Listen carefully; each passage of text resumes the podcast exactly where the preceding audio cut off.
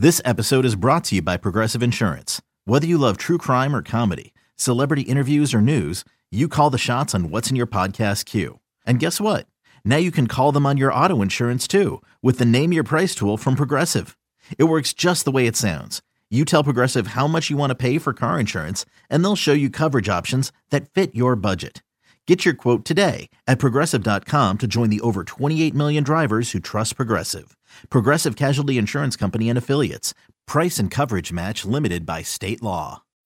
When you need mealtime inspiration, it's worth shopping Kroger, where you'll find over 30,000 mouthwatering choices that excite your inner foodie. And no matter what tasty choice you make, you'll enjoy our everyday low prices, plus extra ways to save, like digital coupons worth over $600 each week. You can also save up to $1 off per gallon at the pump with fuel points. More savings and more inspiring flavors make shopping Kroger worth it every time. Kroger, fresh for everyone. Fuel restrictions apply. Welcome back. It is our 7 o'clock hour. The Philadelphia Eagles have achieved the ultimate in the regular season of the National Football League. 14-3 record, bye in the first round, all home playoff games before the Super Bowl. And you're deliriously happy. Lincoln Financial Field, and I have spent 1 hour bitching my head off. Yes. And Jonesy, I have to ask you, do you feel I'm out of line? No, you're not. Barrett Brooks, if I may be going too far after you had not yet. Polly and Anna yesterday on the postgame show, Jaworski and Frank. Right? No, you're still in line. I'm in line. Rhea, am I out of line here? I think you were out of line calling the guy a moron. Well, he was talking about the team. Yes. He was a knucklehead. Yeah. Maybe a knucklehead. Moron. That's best thing he'll be called today. That guy is dumber than a moron. No, all right. Anyway, on the line with us is not a moron because we employ him for his knowledge of football. He is the WIP football reporter, Eliot Shorr-Parks. Hi, Eliot. You know, Angelo, I'm sad that there's only a few more weeks to you, but if you're going to go out one way, I'm happy you're going to go out complaining about a 14-3. All right, well, hold on. Now, Keith Jones took the liberty of listening to you pregame yesterday. Yeah, there were some concerns that it might be like a 9-6 game and that just to win would be okay. And after watching that, I don't feel okay. Yeah, what do you feel? Glass half full, glass half empty? Yeah, no, look, you also get to go out being right, because I think it is correct to be concerned about this team. We can pretend like they're still the team they were before, but the last 10 games they've played, it's not just yesterday, the last 10 games they've played, really only 3 of them have been impressive, if you think about it. It was that stretch between the Titans, the Packers, and the Giants. Outside of that, it's been concerning play. You look at yesterday, I thought the number one thing you wanted to see yesterday was Jalen come out and look like Jalen. And Jalen didn't look like Jalen. I thought he made poor decisions. I thought he missed a few throws. And the offense did not look like the unit that they did during the year. So, yeah, I do think it was a concerning performance yesterday. All right, well, here's the thing. 14-3 is a great season. Is this a great team? Not anymore, no. I mean, I think that there are elements of it that can be great. But the other part of this is the offensive line is not playing that well anymore. And what makes a great team is great line play. Their defensive line is still playing well. Obviously, you know, almost set the NFL sack record. But they're not getting good plays from their tackles, which is a huge part of it. Jason Kelce has been open about, you know, he wasn't great against the Saints. So I don't think that they are a great team anymore. Maybe they can turn it back on, but we haven't seen them play like a great team for a while. All right, well, Eliot, I want to my focus, based on all the emails I get during the game, is on the actual coaching staff. And I need you to help me with this. This is going to be a problem for me all morning. So we know that Hurts is still somewhat injured. We really would prefer not to play him, but we got to win the game. So we're putting him out there.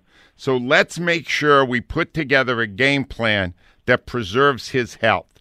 I will now play in rapid order the first 9 plays. Listen. Let's see what the first play is from Jalen Hurts. Hurts looks. Hurts fires. Completed a crossing pattern. He's back again. He's looking, firing, and he throws it out of bounds. Steps up and he fires over the middle. Complete. Fakes. Looks. Fires. He completes it. Fires for the end zone. And it is incomplete. Hurts looking. He's being chased. He stops. He throws. And it is out of bounds. Incomplete. Down. Hurts back again. Flares it out. He's got Devontae Smith. Comes the rush. He steps up. He's going to run, and he dives down, but he will lose a yard on the play. Fakes. He slings it out, and he has the first down to Goddard. 9 consecutive pass plays to start the game. Does that make sense to you, Eliot? You'll never hear me say this, but I probably would have run the ball more to start the game. And he hates the run. Yeah, I normally am all pass, but I do think coming out and running it would have made more sense. Now, I don't think you have to go 50-50 or anything like that. But 9 straight probably was excessive. I would have run it more. But what I'll say to the whole idea that, well, it was a vanilla offense. They're not trying to show anything. They're protecting Hurts. Yeah, but they're also playing against third-string defense, right? Yeah. So any play they run with that group of players, with all those Pro Bowl players, the MVP candidate, all these great receivers, any play they run should have been productive. So I think this idea that they weren't showing anything is flawed because the Giants weren't playing anybody. Well, there's another aspect to this, Eliot. In the fourth quarter, when the lead was evaporating and they went on a long drive, they dialed up 8 consecutive runs, most of which were highly effective. They established that they could do it, but chose not to and placed the quarterback under more duress than they needed to. That is not logical to me. Is that logical to you? Well, look, I think in general, the idea is, and I agree with it, you come out and you throw the ball to build a lead. That's how teams do it in the NFL, right? Yep.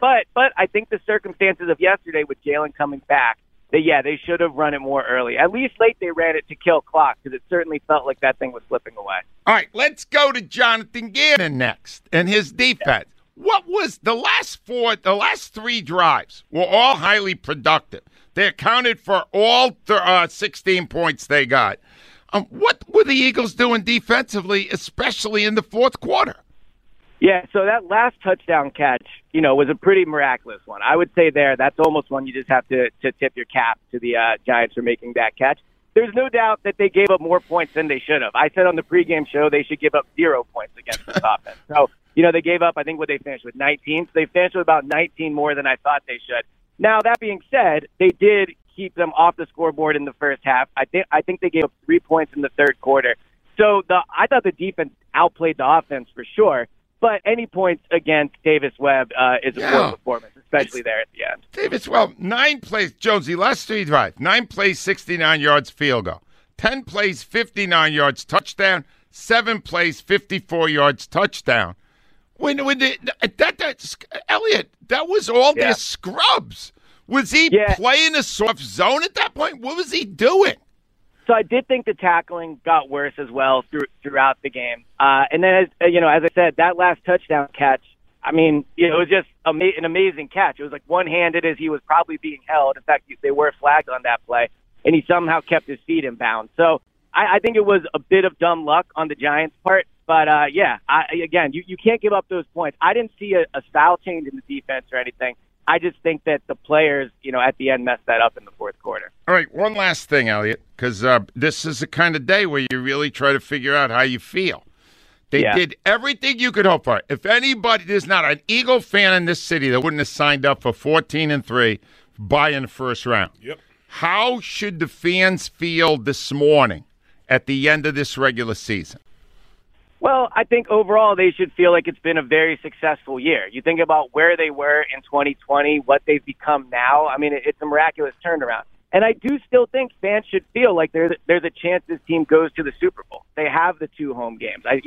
So I just don't think they should feel as optimistic and confident as they did before is how I would put it. I would feel cautiously optimistic if I were an Eagles fan. Fair enough. Eliot Shorr-Parks, always great talking to you. Thank you, my friend. Yep, talk to you soon. So there's Eliot's take on it. He is not a big fan of the run.